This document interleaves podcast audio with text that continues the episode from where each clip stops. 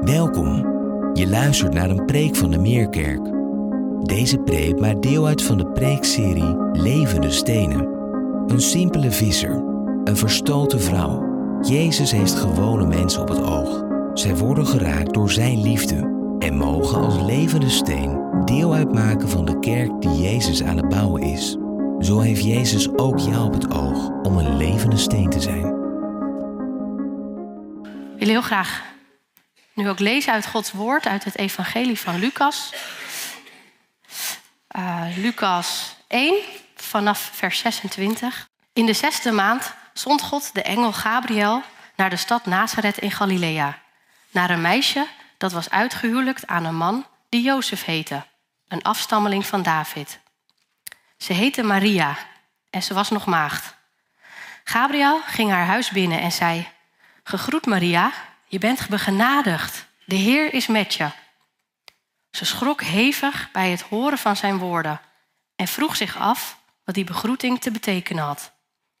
Maar de engel zei tegen haar: Wees niet bang, Maria. God heeft je zijn gunst geschonken. Luister, je zult zwanger worden en een zoon baren. En je moet hem Jezus noemen. Hij zal een groot man worden en zoon van de Allerhoogste worden genoemd. En God, de Heer, zal hem de troon van zijn vader David geven. Tot in eeuwigheid zal hij koning zijn over het volk van Jacob. En aan zijn koningschap zal geen einde komen. Maria vroeg aan de engel: Hoe zal dat gebeuren? Ik heb immers nog geen gemeenschap met een man. De engel antwoordde: De Heilige Geest zal over je komen. En de kracht van de Allerhoogste zal je als een schaduw overdekken. Daarom zal het kind dat geboren wordt heilig worden genoemd en zoon van God. Luister, ook je familielid Elisabeth is zwanger van een zoon, ondanks haar hoge leeftijd. Ze is nu, ook al hield men haar voor onvruchtbaar, in de zesde maand van haar zwangerschap. Want voor God is niets onmogelijk. Maria zei: De Heer wil ik dienen. Laat er met mij gebeuren wat u hebt gezegd. Daarna liet de engel haar weer alleen. Kort daarop reisde Maria in grote haast naar het bergland, naar een stad in Juda, waar ze het huis van Zacharias binnenging en Elisabeth begroette. Toen Elisabeth de groet van Maria hoorde, sprong het kind op in haar schoot. Ze werd vervuld van de Heilige Geest en riep luid: De meest gezegende ben je van alle vrouwen, en gezegend is de vrucht van je schoot. Wie ben ik dat de moeder van mijn Heer naar mij toe komt? Toen ik je groet hoorde, sprong het kind van vreugde op in mijn schoot. Gelukkig is zij die geloofd heeft dat de woorden van de Heer in vervulling zullen gaan. Mijn ziel prijst en looft de Heer. Mijn hart juicht om God, mijn redder. Hij heeft oog gehad voor mij, zijn minste dienares. Alle geslachten zullen mij voortaan gelukkig prijzen. Ja, grote dingen heeft de Machtige voor mij gedaan. Heilig is zijn naam. Barmhartig is hij van geslacht op geslacht, voor al wie hem vereert. Hij toont zijn macht en de kracht van zijn arm en drijft uiteen wie zich verheven wanen. Heersers stoot hij van hun troon en wie gering is, geeft hij aanzien. Wie honger heeft, overlaat hij met gaven, maar rijken stuurt hij weg met lege handen. Hij trekt zich het lot aan van Israël, zijn dienaar, zoals hij aan onze voorouders heeft beloofd. Hij herinnert zich zijn barmhartigheid jegens Abraham en zijn nageslacht tot in eeuwigheid. Tot zover Gods woord. Goedemorgen. Goed om jullie allemaal te zien. En vandaag, zoals Lisanne al zei, zijn we aangekomen bij de laatste levende steen waar we bij stil willen staan. Het einde van onze preekserie. En goed te noemen dat de jongeren in ons midden een soortgelijke preekserie hebben gehad vanaf de zomer. Ook over ontmoetingen die Jezus heeft met mensen. En eigenlijk willen we deze twee parallele preekseries deze ochtend gezamenlijk afsluiten. Door terug te gaan naar het begin. De allereerste ontmoeting die Jezus ooit heeft met een ander mens. Dat is met een jong tienermeisje, met Maria. Waar zij bekend staat als de moeder van Jezus, gedenken we haar misschien wel bovenal als een levende steen. Een voorbeeld in haar geloof. En daar willen we naar kijken. Want wanneer we denken aan Maria, dan denken we aan kerst. En we hebben net de kerstliederen al gezongen. En het is een verhaal wat ieder jaar terugkomt. En op een gegeven moment ben je zo gewend aan het verhaal dat je niet meer hoort hoe bijzonder het eigenlijk is. Ik ben zelf opgegroeid in Nieuw-Vennep, eh, onder de rook van Schiphol. En ik was zo gewend aan het geluid van vliegtuigen die overvliegen. En als we dan mensen op bezoek hadden bij ons, zeker in de zomer, we zaten dan in de tuin en mensen die niet uit deze regio kwamen, die zaten om de minuut, die keken dan omhoog. Weet je wel, zo. Ik weet niet of iemand dat herkent met bezoek, maar op een gegeven moment, hoe, wat een herrie joh, die vliegtuigen, word je er niet helemaal gek van? Waarop mijn reactie was, waar heb je het over? Welke vliegtuigen? Ik hoor het op een gegeven moment niet meer, omdat ik zo gewend ben dat er om de minuut een vliegtuig over ons huis vliegt. Maar zo hebben we elk jaar een kerstverhaal wat over ons hoofd heen vliegt. De kerstliederen die we horen. En op een gegeven moment horen we niet meer wat we zingen. Horen we niet meer hoe bijzonder dit kerstverhaal is, omdat je er zo gewend aan bent. En dit is waar het kerstfeest om gaat. Dit is het ultieme kerstcadeau. Dit kindje, baby Jezus. En dat zit al in de aankondiging van de engel aan Maria. Die zegt tegen haar: Wees niet bang, Maria. God heeft je zijn gunst geschonken. Zijn cadeau. Kerst gaat over cadeaus. Maar niet over de cadeaus waar wij meteen aan denken. Hij is het cadeau. En wij moeten leren om dat cadeau uit te pakken. En dat willen we doen door in de huid te kruipen van Maria deze ochtend. Waar we een prachtige beweging zien van een schrikreactie. En uiteindelijk eindigt het in een lied waar ze God in prijst. Maar we zien dat ze eerst moet begrijpen wat niet te begrijpen is. En daarna dat ze moet geloven wat niet te geloven is. God wordt mens, maagd, wordt moeder en uiteindelijk zal ze beschrijven wat eigenlijk niet te beschrijven is. Dat de armen, dat de ongelukkigen, de minste onder ons, de onaanzienlijke, dat zij juist worden gezegend. Daar willen we naar kijken vanochtend. En dan beginnen we bij het eerste punt. Begrijpen wat niet te begrijpen is. God die mens wordt. Deze aankondiging van de engel wordt in de traditie ook wel de annunciatie genoemd. De aankondiging van Jezus' komst. En die engel die komt onverwachts binnen, moet je je voorstellen. Uit het niets. Je zit gewoon thuis op de bank te ontspannen en uit het niets staat er iemand in je woonkamer. Een engel nog wel. En dan met zo'n boodschap. Een boodschap dat zij een cadeau gaat krijgen. Het ultieme kerstcadeau. Nou, hoe mooi een cadeau ook is, elk cadeau wat je krijgt, zit in zekere zin een onderliggende boodschap achter. Soms positief, maar soms ook negatief. Stel je voor dat je met deze kerst dat iemand jou een, een, een neustrimmer geeft. En een, en een cross trainer.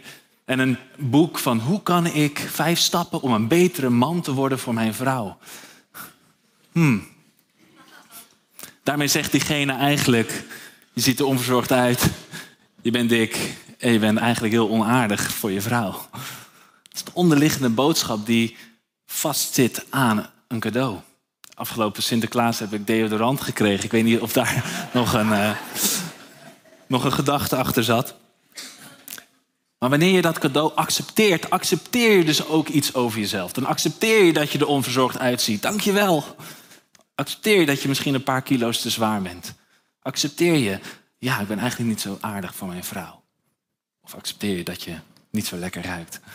Maar als wij het cadeau van kerst aannemen, dan accepteren we iets over onszelf. Want wat is het cadeau? Het cadeau zit in zijn naam. Je moet hem Jezus noemen. Jezus betekent God red. Hij wordt jouw redder. En daarmee moeten we dus accepteren dat we een redder nodig hebben. Dat we in de problemen zitten. Dat we onszelf niet kunnen redden van de zonde. We hebben Jezus nodig. We hebben dit cadeau nodig. En dit is geen neustrimmer. Dit is geen boek met tips hoe je een beter leven kan leiden. Nee, dit is een baby die je leven op de kop zet. C.S. Lewis die gebruikt een voorbeeld, of een voorbeeld van een verbouwing. Als Jezus komt in jouw leven, ja, dan kan hij misschien wel jou helpen met jouw verbouwing. Hij vervangt hier en daar een lamp. Hij verft een muur, maar daar stopt het niet bij. Vervolgens breekt hij een muur af en denk je, heer, wat doet u? ik ben niet gekomen om het een beetje op te leuken. Ik ben gekomen om van jouw huis een paleis te maken. Hij gaat aan de slag met jou. Als wij dit cadeau ontvangen, ja, dan gaat hij aan de slag met onze zonde. En dat is niet altijd makkelijk. Dit is de boodschap die dit jonge meisje hoort. En ze was heel jong.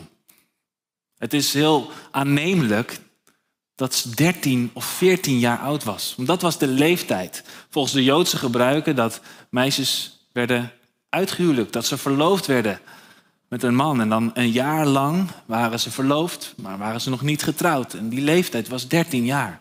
En het was dit moment dat Maria uitgehuwelijkt was aan Jozef, maar nog niet getrouwd met hem, dat deze engel bij haar op bezoek kwam. Kan je je voorstellen, 13 jaar. Zitten hier meisjes van 13, 14 jaar in ons midden? Laat even je, hand zien. Nee, die, zijn, die hebben gisteren kinderkerst gehad. Die dacht ik, uh, kijk de livestream wel. 13 jaar. Ongelooflijk. En zij krijgt het ongelooflijke nieuws te horen over wie deze baby zal zijn.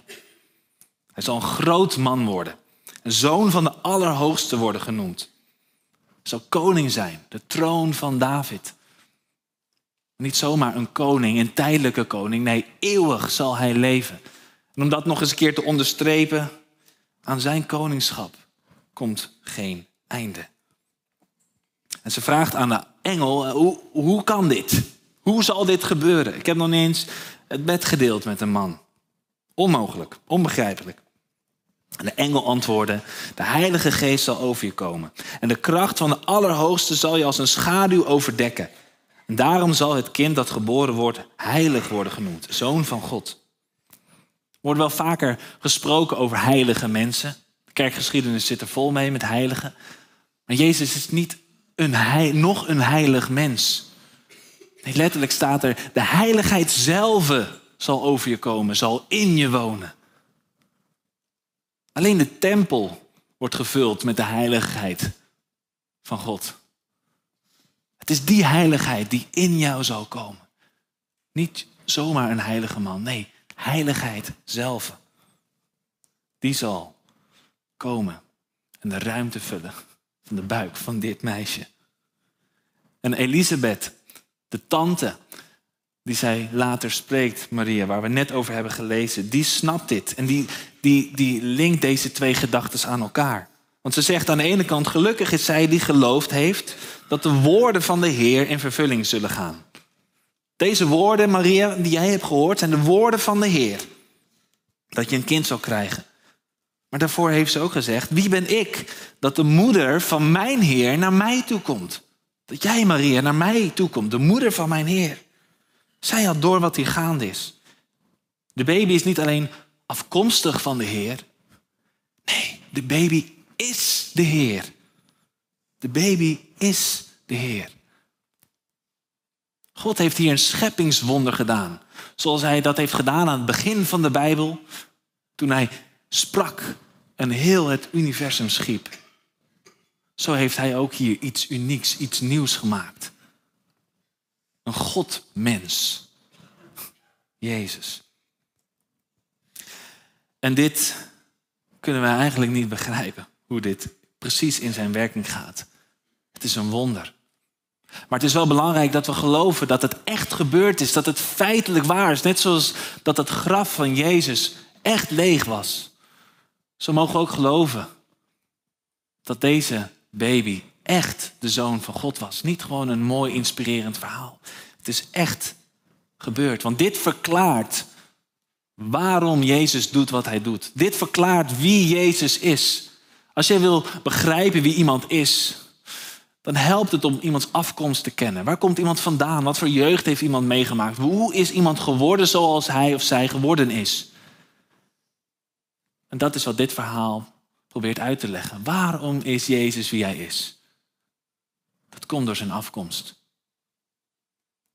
Hij komt uit de hemel naar de aarde, de zoon van God. En dat verklaart dat Jezus helemaal God is en helemaal mens. En dit blijft een mysterie waar theologen al eeuwenlang hun hoofden over breken. Hoe zit het nou? Hoe kunnen die twee dingen nou samengaan met elkaar? Bijvoorbeeld als Jezus mens is, was hij dan ook zondig? Net als alle mensen? Hm, nee. Hij is God. Hij kan niet zondig zijn. Maar was hij dan wel echt mens, als de zonde zo erg bij ons hoort? Het probleem van de zondeval lezen we in Genesis 3, waar God vaststelt dat de mens aan ons gelijk is geworden. Aan ons, God, de drie enige God. De mens is aan God gelijk geworden door de kennis van goed en kwaad. Maar de oplossing is precies het tegenovergestelde. Namelijk dat God aan ons mens gelijk wordt. Het probleem is dat wij gelijk willen worden aan God. De oplossing is dat God gelijk wordt aan mens. Want het probleem voor ons als mens is dat wij als God willen zijn. Door kennis van goed en kwaad te hebben. Maar dat probleem heeft God niet. Ook niet als hij mens wordt. Hij is de enige die God kan zijn, want hij is God.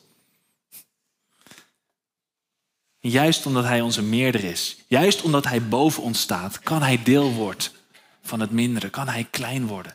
Juist omdat hij klein wordt, laat hij zijn grootheid zien. Net zoals dat ik wel een boek kan lezen van mijn zoontje, met hem mee kan lezen, maar hij kan niet de boeken meelezen die ik lees. Dat komt omdat ik afdaal naar zijn niveau. En zo is God ook afgedaald naar ons niveau. Hij blijft God en tegelijkertijd deelt hij volledig onze menselijkheid. Wordt hij één van ons. Hij deelt ons bestaan. En daarmee ook leeft hij onder het oordeel van de zonde. In de gebrokenheid, in de modder van het leven. Maar dat doet hij zodat hij juist de macht van de zonde van binnenuit kan verbreken. Om ons te redden, om de dood te niet te doen. Juist omdat hij groot is, kan hij deel worden van het kleine. De allerhoogste wordt de allerlaagste. En in de incarnatie, dat is een moeilijk woord voor de vleeswording, dat hij mens is geworden, God is mens geworden, incarnatie. Juist daarin laat hij zijn kwetsbaarheid zien. God wordt kwetsbaar. Want wanneer je iemand lief hebt, word je per definitie kwetsbaar. Dat hoort bij elkaar. Op het moment dat jij je hart geeft aan iemand, loop je het risico dat die ander jouw hart breekt. Je wordt kwetsbaar. Je kan niet zeggen, ik wil wel met die en die en die trouwen, maar ik wil wel 100% zeker weten dat diegene mijn hart niet gaat breken. Ja, dat werkt niet op die manier. C.S. Lewis die noemt het in het boek The Four Loves, de, de vier liefdes, dat als je er zeker van wilt zijn dat je hart niet gebroken wordt, dan moet je je hart veilig inwikkelen in hobby's en met luxe producten en veilig wegstoppen in een kluis van egoïsme. Daar zal je hart niet gebroken worden. Maar daar zal er iets anders gebeuren. In die kluis zal je hart niet gebroken worden. In die kluis wordt je hart onbreekbaar. Ondoordringbaar. Versteend en hard. De keuze is aan ieder mens. Of je kiest voor liefde. En je loopt het risico op een gebroken hart. Of je kiest voor jezelf. Om jezelf weg te stoppen. En je loopt het risico op een versteend hart. Ik moet dan denken aan een ruziend stijl. We kennen het allemaal wel dat dat kan gebeuren. En op een gegeven moment kom je dan in zo'n discussie. Nee, jij. En de ander nee, nee, het is jouw schuld. Nee, het is, het is jouw schuld. En daar kom je niet uit. En het, de waarheid ligt altijd wel ergens in het midden. Allebei hebben ze iets fout gedaan. Maar pas wanneer één iemand kwetsbaarheid laat zien en zegt: Het is jouw schuld, het is jouw schuld. Oké, ja, je hebt gelijk. Het is inderdaad een beetje, misschien wel heel veel, mijn schuld. Dat doet pijn. Dat is kwetsbaar. En misschien gaat die ander dan nog even door. Van ja, inderdaad. Ja, het is inderdaad jouw schuld. Maar uiteindelijk creëert het een opening voor die ander om ook te zeggen: ja, weet je wat, als ik heel eerlijk ben, ja, is het ook wel een klein beetje mijn schuld. Dat is het begin van de herstel, het herstel van de relatie. En misschien dat de relatie wel beter wordt dan ooit als je daar doorheen mag komen. Maar zoiets doet God als hij mens wordt. Hij wordt kwetsbaar. Dat hij niet meer onaantastbaar daarboven hoog op zijn troon zit. Hij wordt een baby. Een baby die je pijn kan doen. Een baby die gebroken kan worden. Een baby die gedood kan worden. En dat is ook precies wat er met hem uiteindelijk gebeurt. hij maakt zichzelf kwetsbaar. Zegt, hier ben ik. Hier ben ik.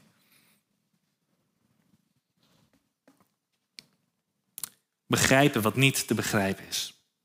Maar precies wat de engel zegt, want voor God is niets onmogelijk. Dit is niet een kwestie van eerst zien, eerst begrijpen en dan geloven. Nee, precies andersom. Eerst geloven, dan zul je het begrijpen. Dus ook om op het tweede punt. Geloven wat niet te geloven is. De maagd die moeder wordt. We lezen constant hoe Maria de woorden en de gebeurtenissen goed doordenkt. Dat is deel een beetje van haar karakter. We lezen dat constant in het evangelie. Ze doordenkt de dingen heel goed. En haar eerste reactie nadat ze een beetje van de schrik bekomen is, was om meteen na te denken over wat die groet van de engel precies te betekenen heeft. Wat heeft die groet te betekenen? Ze schrok hevig. Wat heeft het te betekenen? Wat moet er wel niet door haar heen gegaan zijn op dat moment? Ten eerste denk ik heel praktisch de vraag die ze stelt van ja, zwanger worden. Uh, ik heb nog nooit het bed gedeeld met Jozef of welke man dan ook. Hoe gaat dat? Ten tweede, zal ze ongetwijfeld gedacht hebben: uh-oh, hoe ga ik dit aan Jozef vertellen? ja, luister, uh, ik ben zwanger, maar er kwam een engel naar me toe en het zit allemaal goed. Ja, dat gaat Jozef natuurlijk niet geloven. En al zou Jozef het geloven, dan leeft ze in een cultuur waar het nat dan is om zwanger te raken buiten het huwelijk om. Het zal een schande zijn. Ze leeft in een klein dorpje en dit soort verhalen gaan razendsnel. Ze zal, het zal haar sociale ondergang betekenen. En ten derde was het als Joods meisje ondenkbaar dat de God van Abraham, Isaac en Jacob mens wordt. Die heilige God, die omhuld wordt in een wolk op de berg. Dat kan toch niet mens worden? Ze had geen categorie in haar hoofd om dat te kunnen plaatsen. En dat maakt dat ze twijfelt. En dat maakt dat Maria eigenlijk veel dichter bij ons staat dan we soms denken. Want ook wij kunnen twijfelen. Ook wij hebben vragen. Hoe, hoe is dit nou eigenlijk mogelijk? En we moeten ons wel afvragen of onze twijfel dezelfde twijfel is als Maria. Want in een, om een duur woord te gebruiken, een postmoderne cultuur waar we in leven, waar alles, waar overal aan getwijfeld wordt, waar iedereen zijn of haar eigen waarheid kan hebben, lijkt het wel alsof we aangemoedigd worden om te twijfelen. Ik twijfel, dus ik ben. Zeker als het gaat om de grote levensvragen. Slimme mensen, die twijfelen. Die zeggen, ja, je kan het eigenlijk niet weten. Hè? Een twijfel kan op die manier besmettelijk zijn. Dat je bijna om je heen kijkt, oh, iedereen twijfelt, oh, dan doe ik het ook. Zeker ook onder jongeren. Dat je niet uit durft te spreken, want ja, het is beter om te twijfelen over dit soort dingen. Dat is in. Dan lijk je in ieder geval slim. En als jij dit als waarheid beleeft, prima. Maar daar ga ik niet aan zitten. En dit is dan mijn waarheid. En als je niet uitkijkt, trek je alles in twijfel en is het een soort excuus om nooit meer om echt over de levensvragen na te denken. Maria heeft deze luxe niet. De waarheid dringt zich aan Maria op. Wat maak je hiervan, Maria? Wat als Maria zo zou reageren? Dat de engel zegt, je zal een kind krijgen. De zoon van God. En Maria zegt tegen de engel, ja, dat is jouw waarheid. Dat is niet mij, dat is... Over negen maanden wordt het ook jouw waarheid, Maria. De waarheid dringt zich op aan haar. Ze moet erover nadenken. Ze moet wel. Wat heeft dit te betekenen? Zo kunnen wij ook wegvluchten van levensvragen, maar uiteindelijk moeten we het onder ogen komen. Wat heeft dit te betekenen? Is dit waar? Is dit niet waar? En zij doet dat en ze twijfelt. En terecht. Heel begrijpelijk. En ze spreekt haar twijfels dan ook hardop uit. Zelfs tegen deze indrukwekkende engel. Maar het opmerkelijke is dat ze er niet voor wordt afgestraft. Zoals bij Zacharias eerder in het hoofdstuk. Er komt ook een engel, dezelfde engel, Gabriel, die klopt aan bij hem en zegt: Johannes, zo zal jouw kind heten. Terwijl je al en jouw vrouw op hoge leeftijd is. En zijn reactie is: Ja, hoe kan ik dan weten of dat waar is? Ik ben immers een oude man, ook mijn vrouw is al op leeftijd. Wat doet Gabriel? Hij zorgt ervoor dat hij niet meer kan praten totdat de baby geboren is. Hij wordt gestraft. En even later, bij Maria, twijfelt ook. En dan is hij ontzettend lief en geduldig. Is het dan een soort. Ene keer had hij een zagrijnige bui en dan daarna niet. Hoe moeten we dit duiden? Waarom Zacharias wel Maria niet? Ik denk dat het heel subtiel is. Dat het verschil heel genuanceerd is. Dat Maria twijfelt omdat ze het antwoord wilde weten. Oké, oké, ik, ik neem het aan wat u zegt hoor, maar leg me even uit, hoe moet dit dan? Ze was op zoek naar de waarheid. Ze wilde het antwoord weten. Dat is een ander soort twijfel dan dat je iets twijfelt omdat je het antwoord niet wil weten. Dat je iets in twijfel trekt omdat jij eigenlijk wil dat jouw antwoord overeind blijft staan. Nee, dat kan niet waar zijn. Ik, ik ben, ben te oud. Ik wil het niet weten. Ik wil het niet horen. Dit, dit, dit is niet voor mij. Ik wil het antwoord niet weten. Dat zijn twee verschillende soorten manieren van twijfelen. De een staat niet open voor de waarheid. En die wil alleen bevestigd worden in hoe hij of zij denkt. En de ander, Maria, die staat open voor de waarheid. Vertel het me maar. Ik, ik snap het niet. Ik twijfel, maar ik wil het weten. Vertel het me maar. De Bijbel wijst twijfel dus ook niet af. Als je op zoek bent naar de waarheid, dan zegt de Bijbel dat je het zult vinden. Het is dan ook begrijpelijk dat je dit verhaal, als je dit leest, zeker als je het voor de eerste keer leest, misschien is dit wel dat vliegtuig wat heel je leven al over je heen uh, woest en dat je niet meer hoort hoe bijzonder dit eigenlijk is en dat je het gewoon hebt aangenomen. Maar als je het echt tot je door laat dringen, ja, God die mens wordt, dat, dat kan bijna, dat is een absurd verhaal. Nou, dat is de enige logische reactie op dit verhaal. Wanneer je zegt, nou, nee, dat is prima, dat kan gewoon, dat, Nee, dan, dan, heb, dan snap je niet hoe bijzonder dit eigenlijk is. Hoe absurd dit verhaal eigenlijk is. En tegelijkertijd is de absurditeit van het verhaal misschien juist wel de reden waarom het misschien wel waar is. Dit is een verhaal wat mensen niet hadden kunnen bedenken. Alleen hij kan dit bedenken. Wat geen oog gezien heeft, wat geen oor gehoord heeft. Dat heeft God bedacht. En haar reactie is een reactie van overgave en het is ontroerend. Want ze zei, de Heer wil ik dienen. Laat met mij gebeuren wat u gezegd hebt. En hierin is Maria een voorbeeld voor ons allemaal. Net zoals dat Abraham de vader van alle gelovigen wordt genoemd, wordt zij de moeder van alle gelovigen genoemd. Ze ontvangt een roeping. Net als Abraham. Je moet gaan, weg uit je land. Waarheen? Ja, geen idee. Zo krijgt Maria ook een roeping. Ja, maar wat gaat er dan gebeuren? Maakt niet uit. Je moet de touwtjes uit handen geven. Je moet je overgeven. Maar dat is makkelijker gezegd dan gedaan. Want in de regel zijn mensen best bereid om dingen op te geven. Om ons over te geven. Behalve één ding. Namelijk het recht om zelf te bepalen. We willen wel dingen opgeven, maar wij willen wel bepalen wat we dan op willen geven. Nou, dit en dit wil ik wel opgeven. Is eigenlijk ook niet zo, zo makkelijk, uh, niet zo moeilijk voor mij. Dit vind ik eigenlijk heel moeilijk om op te geven. Dit, dit hou ik liever voor mezelf vast. Maar dat is niet wat het betekent om jezelf over te geven aan God. Dan zeg je, zoals de oude vertaling het zegt, mijn geschieden naar uw woord. Laat gebeuren met mij zoals u zegt. En als het mij niet aanstaat, Maakt niet uit.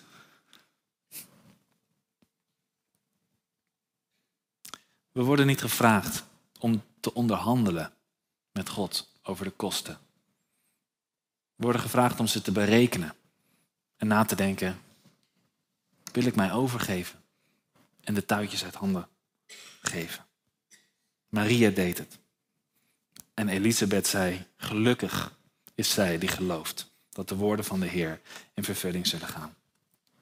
Zo komen we bij het laatste punt. Beschrijven wat niet te beschrijven is. Deze Elise, alle vrouwen, omdat ze geroepen is om de Zoon van God ter wereld te brengen. En ik denk dat het niet voor niets was dat de engel niet alleen zei, voor God is niets onmogelijk, maar dat de engel ook zei, ga, ga naar Elisabeth. Ga naar je tante toe. Het was juist in de ontmoeting met haar tante waar ze erachter kwam wat er met haar gebeurd was. Wij hebben die gemeenschap met andere mensen nodig. Wil het kwartje landen? Wil het kwartje vallen van, oh, dit is wat God aan het doen is. Oh, dit is wat het betekent. Oh, dit is wie Jezus is. Wij hebben andere mensen nodig om te ontdekken wie Jezus is en wat Hij in ons leven aan het doen is. Dan denk ik aan onze jongerenkringen. En de jongere kringleiders, die zich als geestelijke moeders en geestelijke vaders over jullie ontfermen. Als een Elisabeth zich ontfermt over een Maria. Iemand die iets verder is dan jij. Iemand die je bij de hand neemt. Iemand die je de ogen kunnen openen. En dan pas, dan pas lezen we over het lied van Maria. Dan pas zingt ze het uit, jubelt ze het uit. Mijn ziel prijst en looft de Heer. Mijn hart juicht om God, mijn redder. Het was niet, dit zei ze niet nadat de engel bij haar bezoek was. Dit zei ze na de ontmoeting met Elisabeth. En dit lied, het lied van Maria, wordt in de traditie het Magnificat genoemd. Waarin ze het onbeschrijfelijke wil beschrijven. Het Magnificat. God groot maken. Arnold Huygen, de protestantse theoloog, die het heeft gewaagd om een boek over Maria te schrijven, die zegt over het Magnificat dat het niet betekent dat God nog niet groot genoeg is. God is groot genoeg. De oproep om God groot te maken is niet omdat God nog niet groot genoeg is. Nee, hij moet groot worden omdat wij onszelf te groot hebben gemaakt. Wij hebben onszelf te groot gemaakt en hem te klein gemaakt in ons leven. Hij moet groter worden. Wij moeten kleiner worden. Daarom noemt Maria zichzelf ook zijn minste dienares. Hij heeft oog gehad voor mij, zijn minste dienares. En dit lezen we dan in contrast met Zacharias. Zacharias, die was oud. Dat was een man. Die was een priester.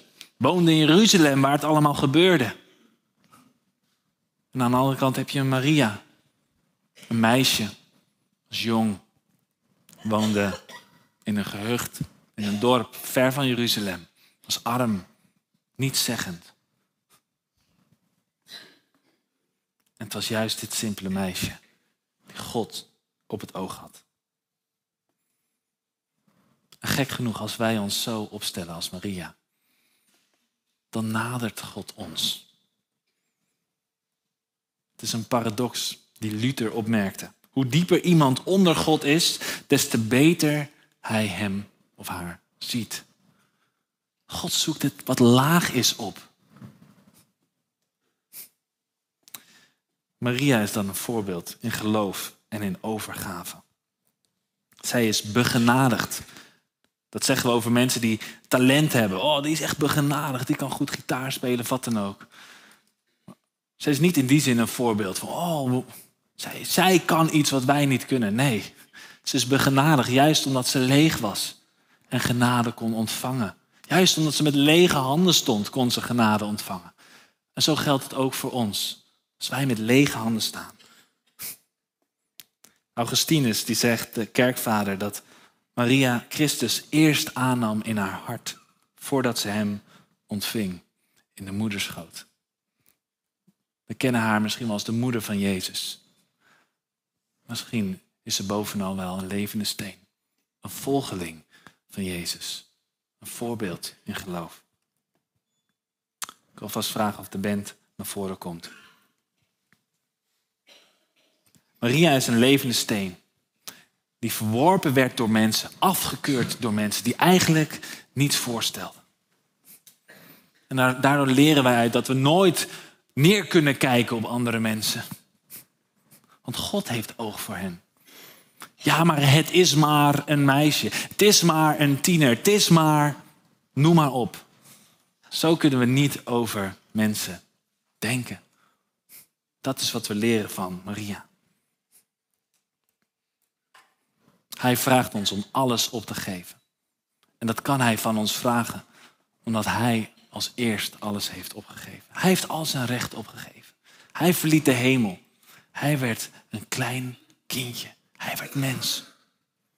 Hij heeft eerst zijn recht opgegeven. Hij heeft alles gegeven om jou op te zoeken. Wat mag het jou kosten? Wat mag het jou kosten om Hem te vinden? Door deze hele serie heen hebben we gezien hoe afgekeurde mensen uitgekozen werden. Het is maar, zou je daarvoor kunnen zetten. Het is maar een zonderes.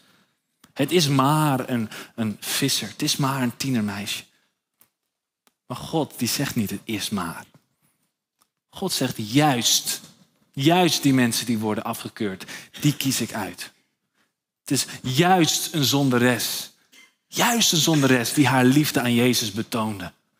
Het is juist een tollenaar die door Jezus werd gevonden. Het is juist een simpele visser die de roepstem van Jezus mocht horen. Het is juist een fariseer die opnieuw werd geboren. Het is juist een Samaritaanse vrouw aan wie levend water werd gegeven. Juist een overspelige vrouw wiens zonden werden vergeven. Het is juist een blinde man die het licht van de wereld mocht aanschouwen. En juist een dode, opgewekte man, om wie we niet meer hoeven te rouwen. Juist een misdadiger die bij Jezus is in het paradijs vandaag. En juist die twijfelaar die antwoord kreeg op zijn vraag. En het is juist dit tienermeisje die als maagd de zoon van de Allerhoogste in haar buik draagt. Onbegrijpelijk. Ongelooflijk. Onbeschrijfelijk. Maar waar.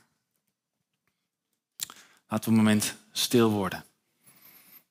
Als dit waar is voor jou en voor mij. Ja, maar Heer, ik ben maar. Puntje, puntje.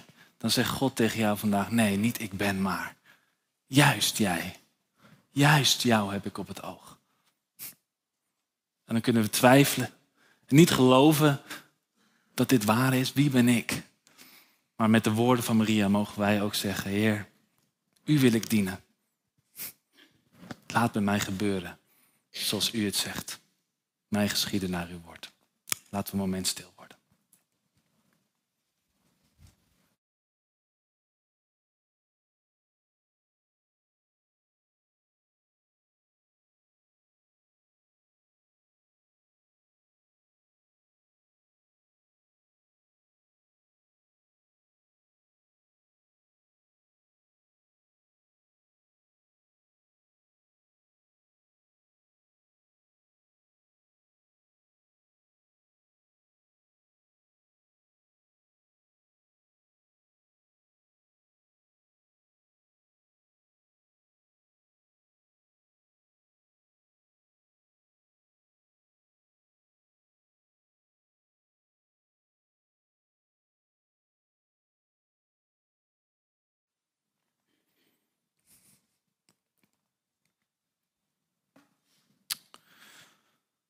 Dank u wel, Heer, dat u uw gunst, uw cadeau aan ons geeft. Dit kindje, dat ook voor ons werd geboren. Wat een wonder, Heer, dat u mens werd. Niet te begrijpen. Ongelooflijk, Heer, dat deze maagd moeder werd. Maar toch geloofde. Wat een voorbeeld in geloof is zij voor ons. Help ons, Heer, om ons ook op die manier aan u over te geven. Om te accepteren dat u nu eenmaal God bent. Die datgene wat afgekeurd wordt door mensen. Dat u dat aanneemt. Dat u mij aanneemt. Ons aanneemt. Ik ben maar. Ik ben maar vader. Ik ben maar jonge predikant. Ik ben maar, noem maar op. En toch neemt u mij aan. Wat een wonder. Mogen we dit cadeau van kerst horen en verstaan. Opnieuw. Ondanks dat we er zo gewend aan zijn misschien. Mag het ons weer raken, diep in ons hart, door uw Heilige Geest. Doe dat, Heer, in ons hart. Net zoals dat u woonde in het binnenste van Maria en daar groeide, mogen we ook zo uw woorden bewaren. Dat u in ons komt en dat u leeft en groeit. Dat bid ik in Jezus' naam. Amen.